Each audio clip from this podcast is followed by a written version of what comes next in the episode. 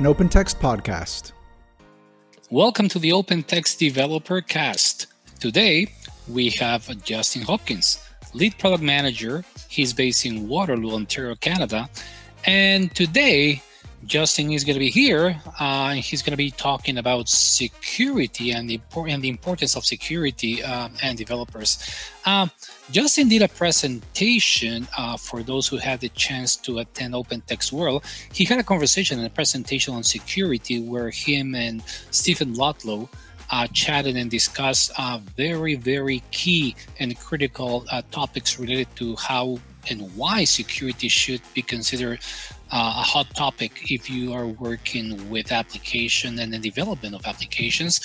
Uh, but I asked Justin if he could be here today because I wanted to go into the nitty gritty of, of all the details about security. So, Justin, welcome uh, back because you've been here before, and it's very it's it's great to have you here again.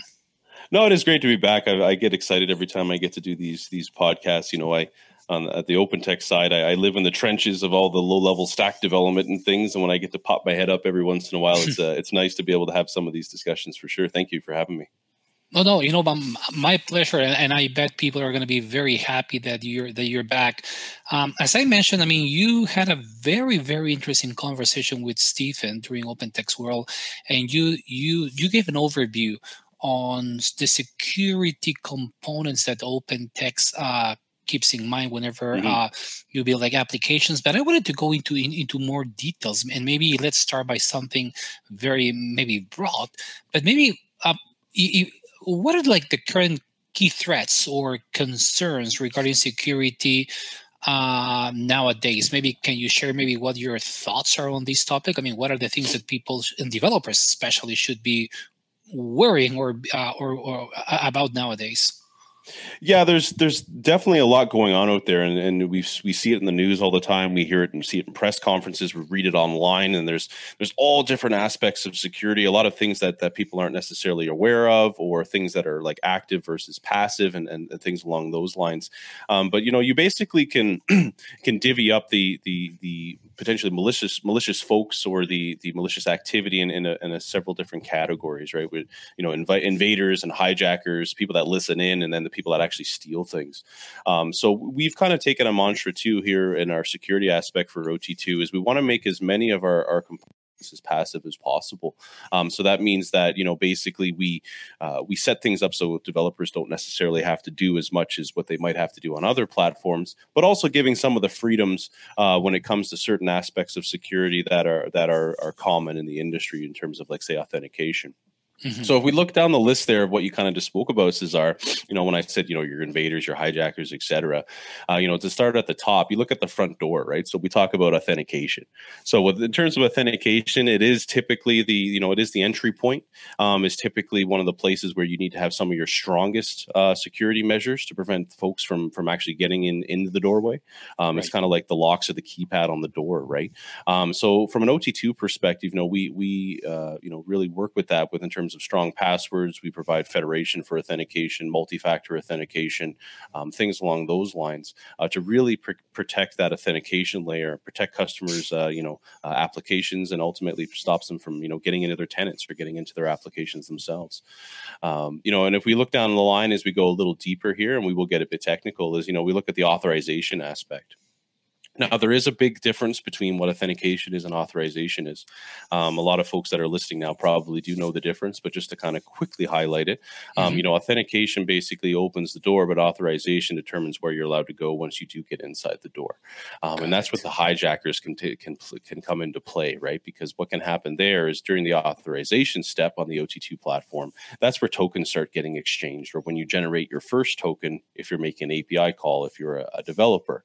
Um, and what that that requires is you know a certain client and secret that is is you know generated through our admin center in OT2. But you have to use those components in order to when you authenticate to generate a proper token. Um, that will prevent then anyone from making a malicious uh, an attack through an API because they have to be authenticated and also authorized through a token in order to do so. Um, so we got you protected there. And there's actually a topic within that which is actually a service that we provide.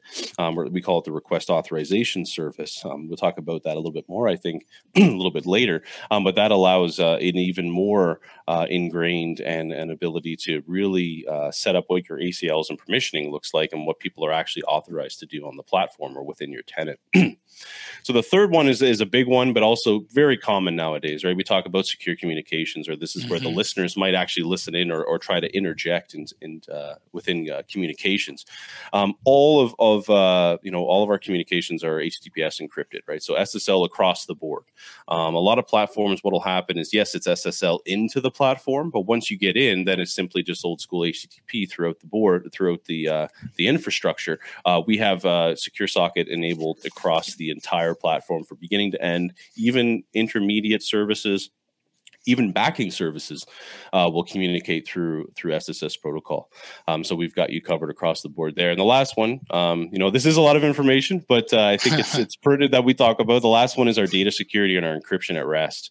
Um, so this actually protects, like you know, if someone were to break down the doors, was able to you know get the correct uh, you know information they needed to authorize themselves, and then also get through the secure the secure encrypted layer, and they do land in the actual data itself well, guess what? You got another wall that's in front of you before you can be successful, um, and that's through our uh, our data security and encryption, um, and we do that through uh, leveraging GCP's uh, key management system, um, where every single blob of data within the OT2 platform is encrypted, um, and none of those keys are stored internally. Every request requires a, a callback to the key management system to to get a key to unlock that data, uh, and that also includes that the operations done on that would be say upload of a file, a download of a file, a manipulation of a file file. Anything that touches that file um, requires a decryption uh, event to occur.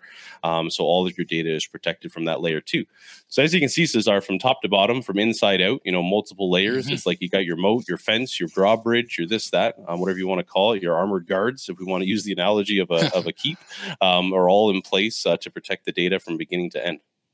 So, if I understood you cor- correctly, uh, so you're saying that, like, when it comes to security, you're, I mean, the things that you have to keep in mind would be the authentication part, which mm-hmm. is pretty much how how you get through that door. I mean, just using the ter- same terminology you yep. just did. The authorization part, which is what are you allowed to do, and you mentioned that this is the process where all the tokens are being exchanged to give you that authorization.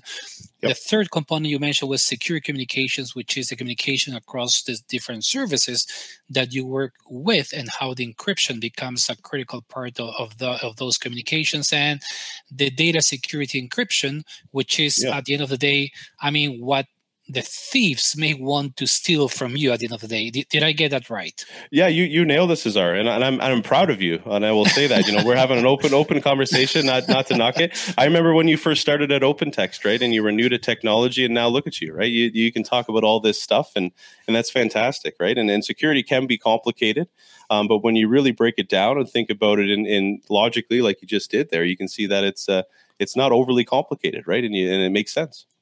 And and you you bring a very good point because, I mean, when when, when I hear or let me put it this way. I mean for some people it can be a little bit over overwhelming to hear all this information. Mm-hmm. and maybe some people are thinking i mean oh my god like i have to i, have to so these are four key components that i should be looking into when working with um, my development I mean, it, this sounds extremely complex. I mean, for some people, mm-hmm. it may sound as that. For other people, may may seem like, okay, you know what, I do understand what this is.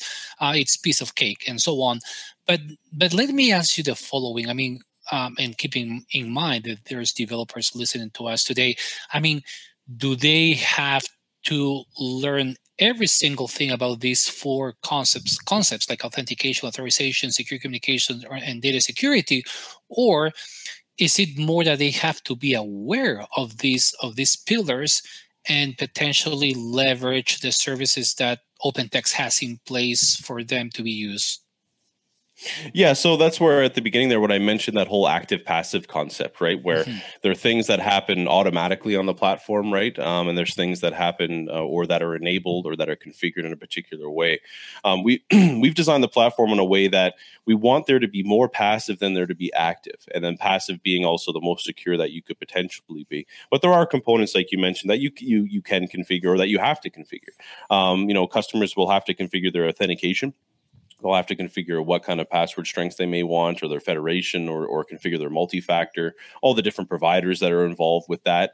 Uh, they may be using uh, adfs as an example for authentication or going out to another third-party provider um, in another cloud as an example depending on where their identities exist um, and we support them all that's the thing too cesar is we support no matter where your identities are we will support it and whatever uh, authentication protocol that you want to use we'll also mm-hmm. support that as well um, the authorization aspect and this gets more into developers. If you're just an application consumer, because it is important to make to differentiate that. Um, you know, if you're just an application consumer, like you bought an OT2 application versus being an OT2 developer, your your, your actions are a little bit different. Um, if you're an OT2 developer, you are in, you are directly involved with the authorization step, but that's a given. That's something that everyone knows that as a developer, uh, anytime that you make a an API call into a service, you need to authenticate yourself or authorize yourself through tokens and things along those lines, uh, OAuth tokens, and that's a given. That's an that's an understanding thing. Everyone knows that you have to do that. Where we take over the rest is the terms of like your encryption at rest, your secure communications, anything that happens on the back end that provides additional security. Um, that's where we take over. Um, we don't expect our developers or, or, or content creator type of people, anyone that's creating applications, um, to to have to fully understand how data encryption at rest works. We don't need them to understand how data encryption keys or DEKs, as they're called in the industry, work. They don't need to necessarily understand how KEKs work. They understand that they're there and that they're protecting you and that they're at the, the utmost of technology and the most secure, but they don't have to dive into the details. So that's what we've kind of handled all that ourselves.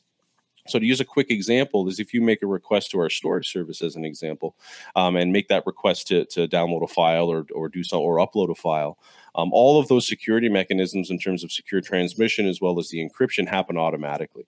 Um, you don't need to make a separate API call to go and get a new key or, or create a key um, or apply the DEK to the blob data and all this stuff. You don't need to do any of that stuff. We, we basically handle all of that for you. So it is a balance between, like I said, that active and passive. Uh, we do have far more passive security mechanisms than we do active ones that customers or, or developers actually have to go in and mm-hmm. configure themselves.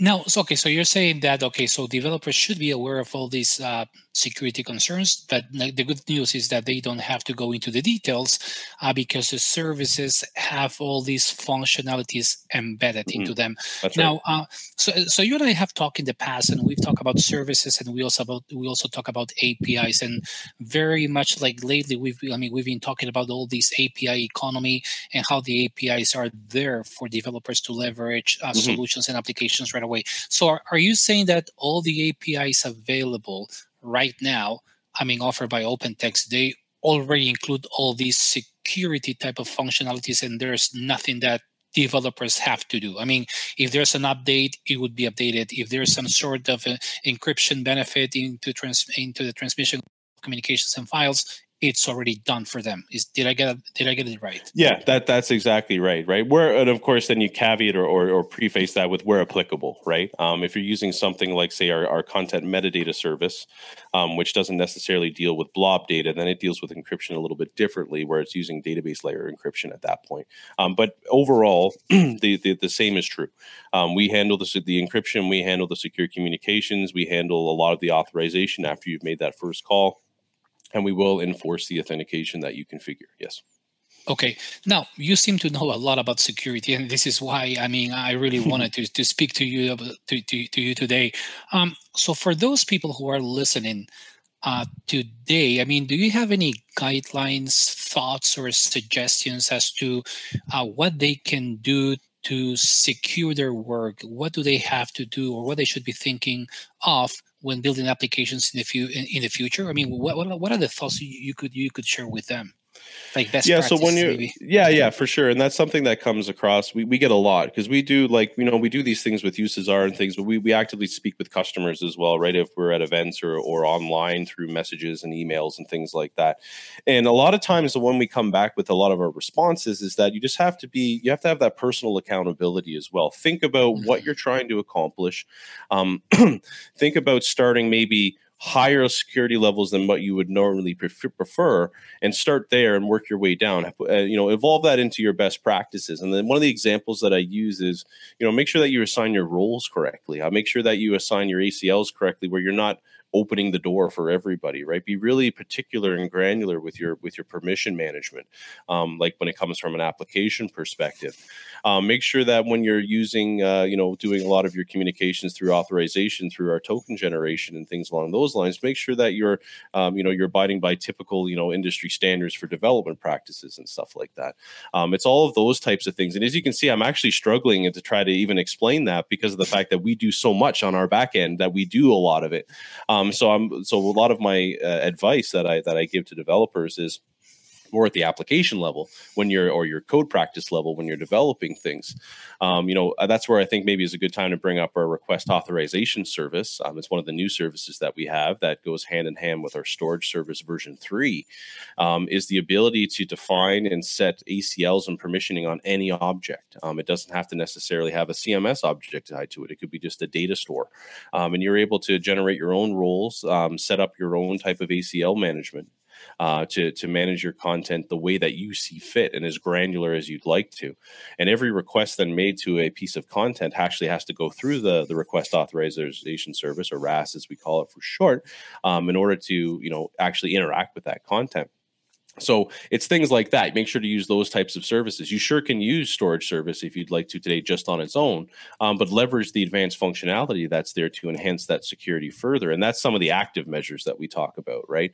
Uh, the passive stuff being the encryption, but the active being, you know, maybe instead of uh, from an authentication perspective, just using passwords, you actually set up multi-factor authentication. Um, you set up a cloud-based federation service such as ADFS or, or, or another provider uh, using RAS for your ACL and permission management um, things like that. Those are the types of things that you really have to keep in mind when you're when you're developing an application. Right. And one more question. Um, you and I were talking about uh, security a few weeks ago, and I remember you mentioning something about secure sockets as an SSL and mm-hmm. encrypted uh, traffic being present by default on the OT2 platform. Um, so, so what exactly are those those things like secure sockets, SSL, and what exactly is the encrypted traffic. Yeah, so what that means is that the the communication lines or the information that's sent from a client to a server or a client to another client. Um, in this mm-hmm. case, we talk about client server. Um, that traffic is encrypted, and what that means is that you know, without getting in too much detail, we'd be here for an hour just talking about how SSL works. Um, but basically, the client and server have a relationship between each other where certificates are involved and there's uh, there's trust involved between the two. Um, what that allows is that you know when data is tra- transferring from one place to another, um, it's encrypted in a certain way, usually with certain kind of uh, rotating encryption keys.